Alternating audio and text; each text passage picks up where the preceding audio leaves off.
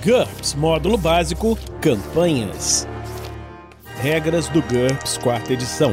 Episódio 184, Capítulo 18 Escrevendo Suas Próprias Aventuras. Uma produção RPG Next.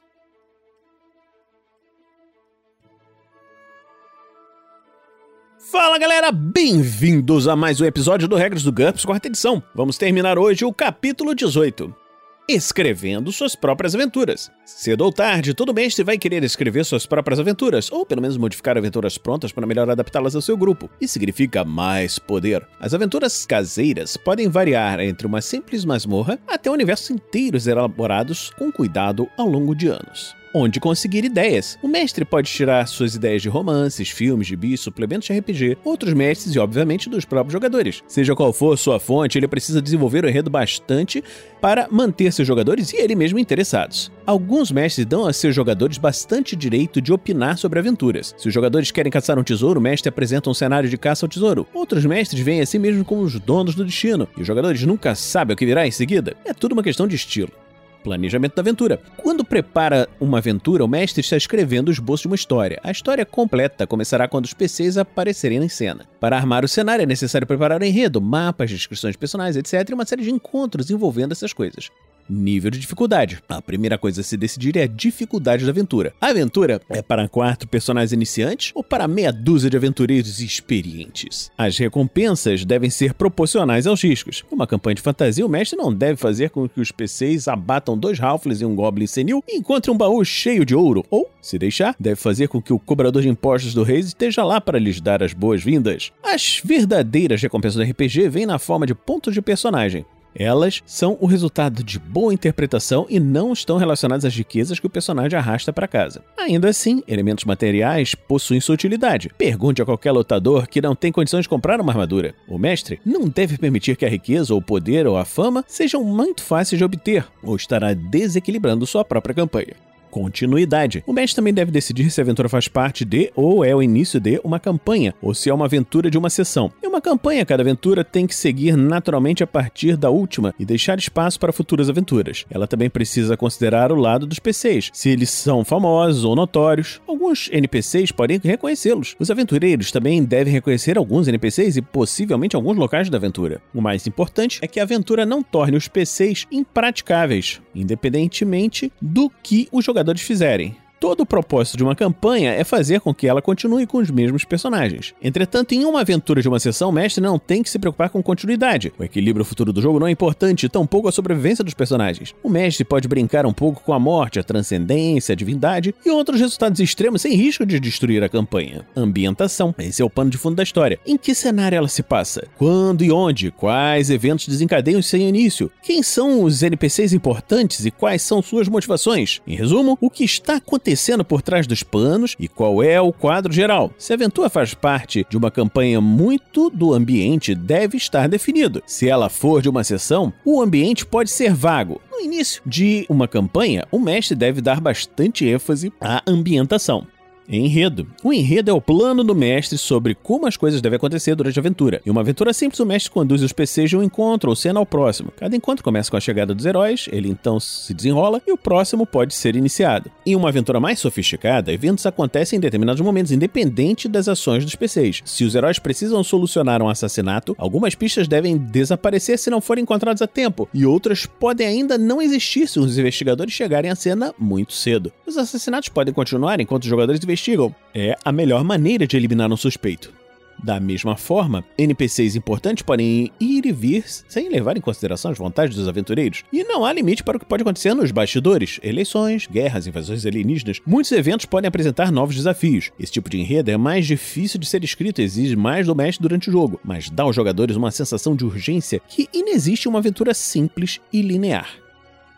Masmorras. O termo masmorra é usado frequentemente para designar uma aventura simples num ambiente de fantasia. Geralmente, os PCs andam de aposento em aposento, matando monstros e se apoderando de tesouros. Normalmente não há nenhuma razão lógica para o conteúdo dos aposentos. Nos jogos infantis, todos esses combates podem ser desistidos aleatoriamente. Entretanto, o cenário de uma masmorra é muito bom para uma aventura introdutória. Ela ensina rapidamente os mecanismos básicos do jogo. Além disso, um labirinto não tem que ser necessariamente uma brincadeira de criança. Ele pode fazer parte de um cenário bastante realístico. Uma masmorra masmorra também pode ser um edifício, um navio de guerra, uma estação espacial, etc. Se os aventureiros são largados numa área limitada sem nenhum objetivo a não ser o de se apoderar de tudo que puderem sair com vida, então se trata de uma masmorra. É fácil mapear uma masmorra, já que sua área é limitada. Quando os caçadores de tesouro vão muito longe, eles se deparam com uma parede, o que os fará dar meia volta. A típica masmorra é um conjunto de aposentos conectados por corredores, fossos e túneis. O enredo e os habitantes de uma masmorra. O mestre deve povoar sua masmorra, edifício ou o que quer que seja, com homens, animais e monstros. Se estiver criando apenas uma masmorra do tipo matar e pilhar, ele não precisa se preocupar muito com o que eles estão fazendo ali, o que, que eles comem, qual é o motivo de atacarem o grupo ou com qualquer outra coisa. É só povoar os aposentos e ir em frente. Do mesmo modo, o enredo para uma aventura desse tipo pode ser bastante simples. João, o bárbaro, entrou em uma caverna com seus amigos Eduardo, o bárbaro, e Margarete, a bárbara. Por perder a chance de botar Bárbara, a bárbara.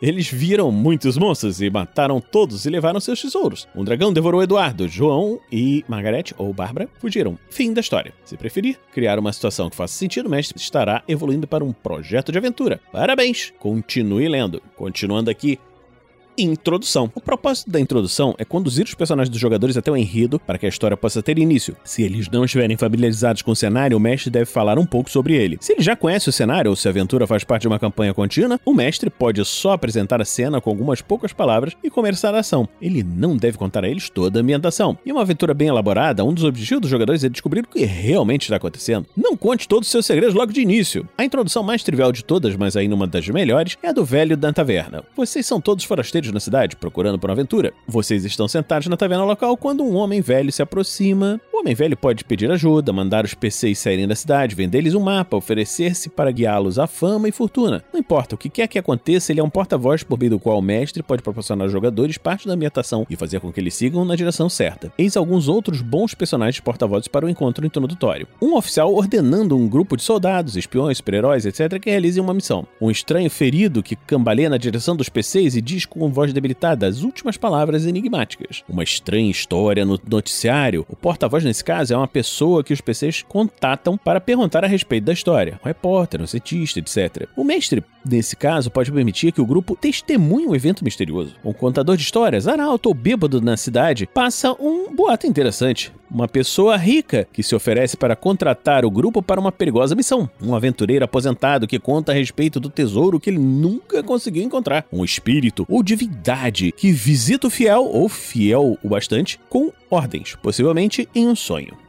o capanga de um vilão que faz uma ameaça, um pedido de resgate ou que conta vantagem. O amigo de um dos personagens, ou se possível um completo estranho, resgatado de um perigo imediato que precisa de ajuda. Um advogado que lê um testamento e envia o grupo em uma busca pela herança. O NPC porta-voz pode finalizar o encontro introdutório fornecendo mapas, senhas e o que mais for necessário para o grupo iniciar a aventura. Mapas. Como descrito na seção Mapas que nós vimos anteriormente, um mestre precisa de muitos mapas, um por área que ele considera importante para a aventura. Prepare mapas de combate de antemão para quaisquer locais que devem presenciar uma luta. Um mestre mais experiente pode economizar muito tempo ao reciclar mapas. Uma casa pode ser parecida com outra, assim como uma taverna pode ser parecida com outra e assim por diante. Obviamente, se eles sempre usar o mesmo mapa, seus jogadores farão piadas sobre isso. Ah, aqui estamos de volta à taverna genérica. Mapas de combate produzidos comercialmente, da própria Steve Jackson Games ou de muitas outras empresas, também podem economizar tempo. Geralmente, um mapa interessante sugere um encontro apropriado, ajudando o mestre a planejar sua aventura. NPCs personagens do mestre, sejam interpretados pelo mestre ou pelo adversário, são vitais para uma aventura. O mestre pode até planejar uma aventura inteira em torno de alguns NPCs interessantes e do que acontece quando os PCs se envolvem com eles. Projete os NPCs mais importantes antes de elaborar os encontros e outros detalhes da aventura. Suas habilidades, personalidades, motivações e passado definem o caráter de toda aventura e fornecem ao mestre ideias de encontros e NPCs menos importantes. Construa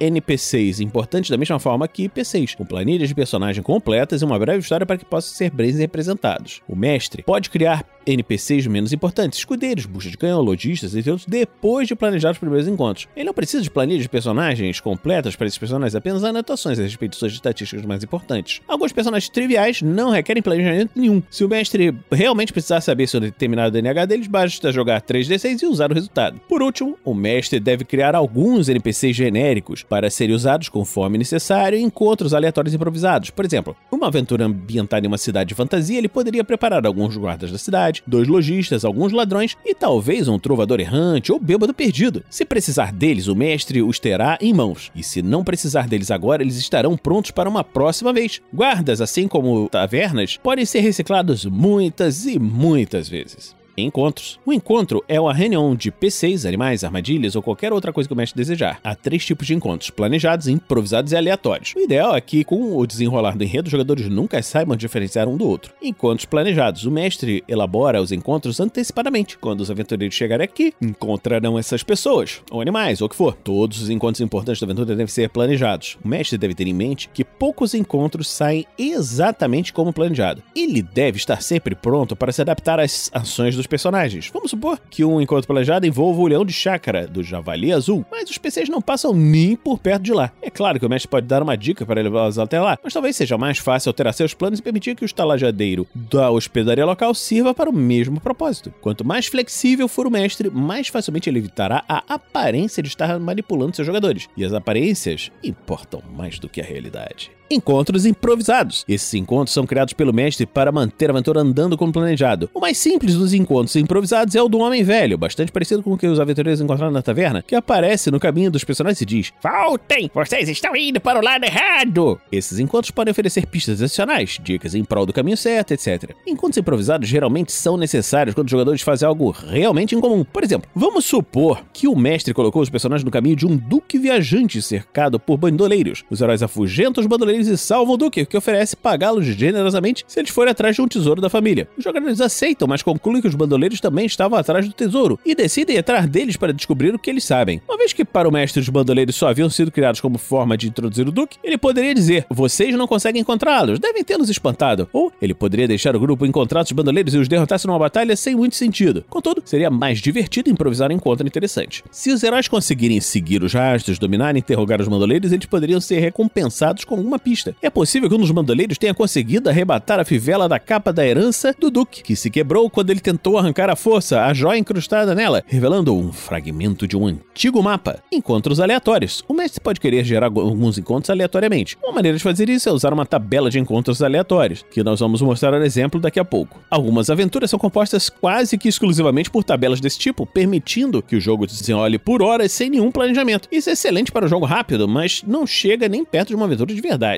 Outro método é inventar um personagem na hora, jogando dados para quaisquer características importantes. Se conseguir impedir que os encontros aleatórios sejam usados o tempo todo, eles podem proporcionar certa variedade e fazer com que o mestre não tente planejar todos os encontros. No entanto, ele não deve deixar que os jogadores percebam que se trata de um encontro totalmente aleatório. Se perceberem que o evento não faz parte do enredo, talvez eles lidem com ele de maneira diferente. Armadilhas. Aventuras de fantasia tradicionalmente apresentam uma variedade de armadilhas. Um principiante pode acabar exagerando com uma besta atrás de cada porta e um fosso em todos os corredores. Se isso não aniquilar o grupo inteiro, no mínimo deixará o jogo mais lento, pois os jogadores passarão a examinar tudo à procura de armadilhas e depois conferir tudo de novo, por garantia. No entanto, algumas armadilhas colocadas estrategicamente em pontos-chave podem tornar a aventura mais interessante. Isso também é válido para aventuras em outros gêneros. O esconderijo de uma quadrilha criminosos ou a mansão de um milionário podem esconder surpresas desagradáveis para o intruso. Nativos primitivos encontram encontrados por exploradores podem ter alguns sistemas de defesa surpreendentemente sofisticados. Entre os tipos mais comuns de armadilhas estão incluídas agulhas envenenadas, bestas ocultas ou armas de fogo lasers, bestas gigantes ocultas ou canhões ou mísseis telegados, fossos com espetos, cobras ou as duas coisas, pesos que caem, pedras que rolam, paredes que deslizam e tetos que descem, rampas escorregadias, gases venenosos, jatos de ácido, minas terrestres e muitas outras. Basta se lembrar da última centena de romances de aventura que leu ou filmes que viu. Nem todas as armadilhas são letais. Elas podem ser projetadas para mutilar, capturar, irritar, desconcentrar ou apenas assustar suas vítimas. Um alarme contra ladrões não passa de uma armadilha que produz som. Armadilhas devem aparecer na legenda do mapa ou fazer parte da descrição de um aposento.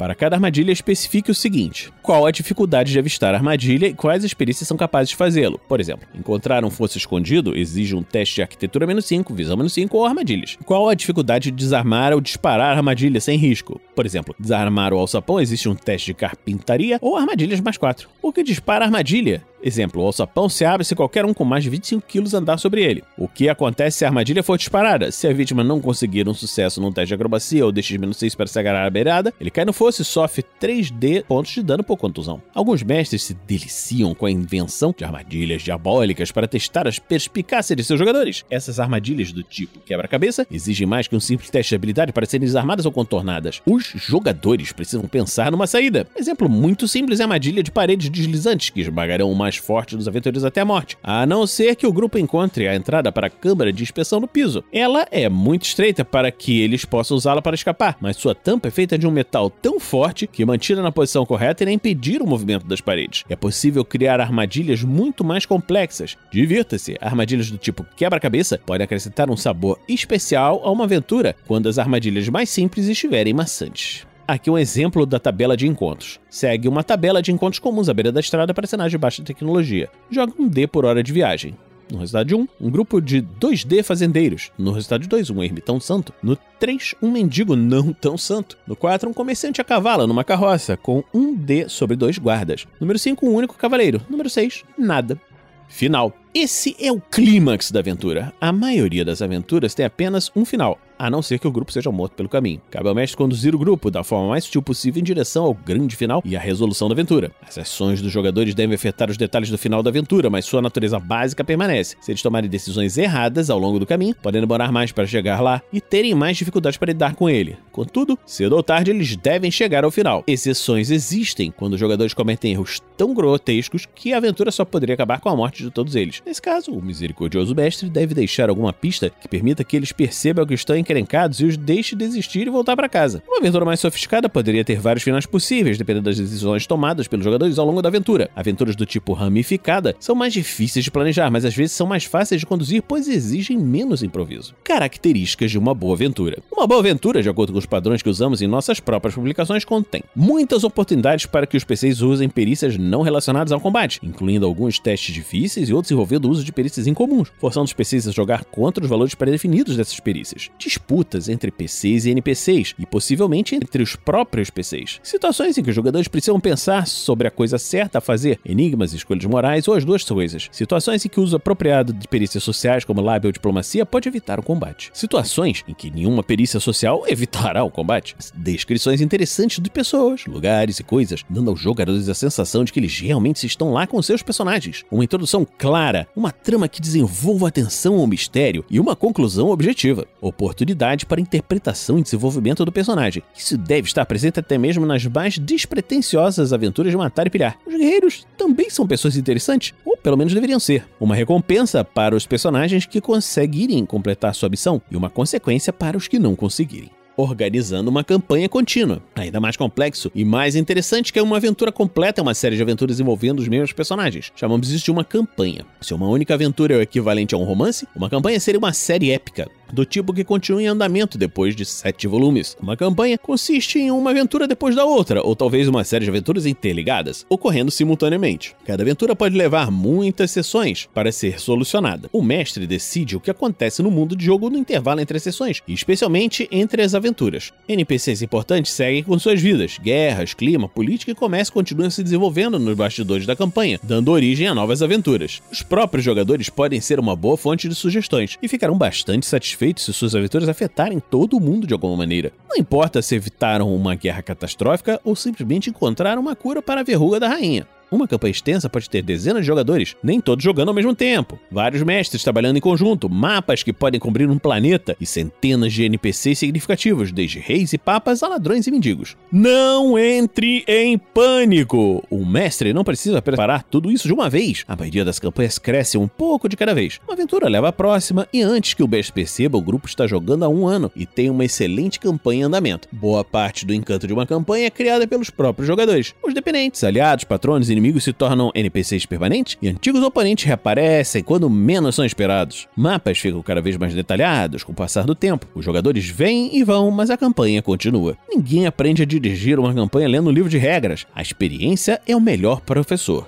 para ajudar. Incluímos uma planilha de planejamento de campanhas nesse livro, mais adiante, e o preenchimento dessa planilha já ajuda a encaminhar o mestre à aventura campanhas compartilhadas e alternando entre campanhas. Dois ou mais mestres podem concordar em permitir que seus jogadores alternem entre suas campanhas. Em geral, isso significa que num dado momento um mestre substituirá o outro. O mestre anterior pode se retirar inteiramente ou introduzir um personagem próprio e permanecer como jogador. Quanto mais semelhantes forem as campanhas, mais intimamente elas podem ser conectadas. Se as duas campanhas se passam no mesmo mundo e os dois mestres apresentam a mesma interpretação das regras e tiverem o mesmo estilo de jogo, então a fronteira entre suas jurisdições pode ser tão trivial quanto um rio ou os limites de uma cidade. Isso às vezes é conhecido como uma campanha compartilhada. Um bom sistema para esse tipo de cooperação entre mestres envolve a divisão em, por exemplo, cidades. Um mestre principal fica encarregado da manutenção geral e desenvolvimento do mundo. Alguns jogadores da campanha também têm responsabilidade de mestre. Cada um cria e controla uma cidade. O jogador que controla uma determinada cidade é árbitro de todas as aventuras dentro dela. É desnecessário dizer que os personagens desse jogador devem participar pouco das ações que envolvem essa cidade, mesmo como NPCs. Até mesmo o melhor dos mestres pode acabar se envolvendo emocionalmente com um PC que desenvolveu ao longo de meses. O mestre principal dirige a aventura fora das cidades dos jogadores. Assim, vários jogadores podem se divertir atuando como mestre em uma ou outra aventura, sem necessidade de realizar um trabalho de suporte ou desenvolvimento de cenário maior do que ele deseja. O mesmo esquema funcionou numa campanha espacial, com a diferença de que cada jogador controlaria um sistema solar. Em um cenário com mundos paralelos, como a campanha de mundos infinitos, que nós vamos ver depois, no capítulo 20, cada jogador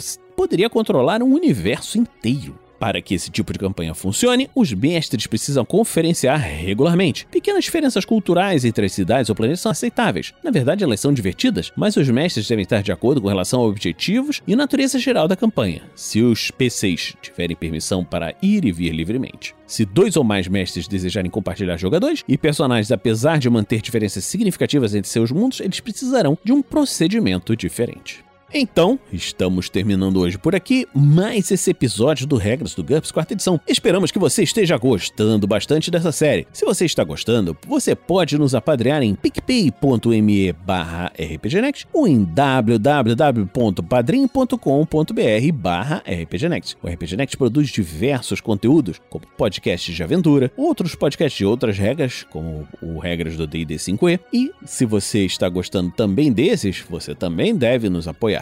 Nós vamos terminar por aqui e a gente se encontra na próxima semana aqui no RPG Next. Regras do GURPS, quarta edição. Músicas por Kevin MacLeod e Scott Buckley. Uma produção RPG Next.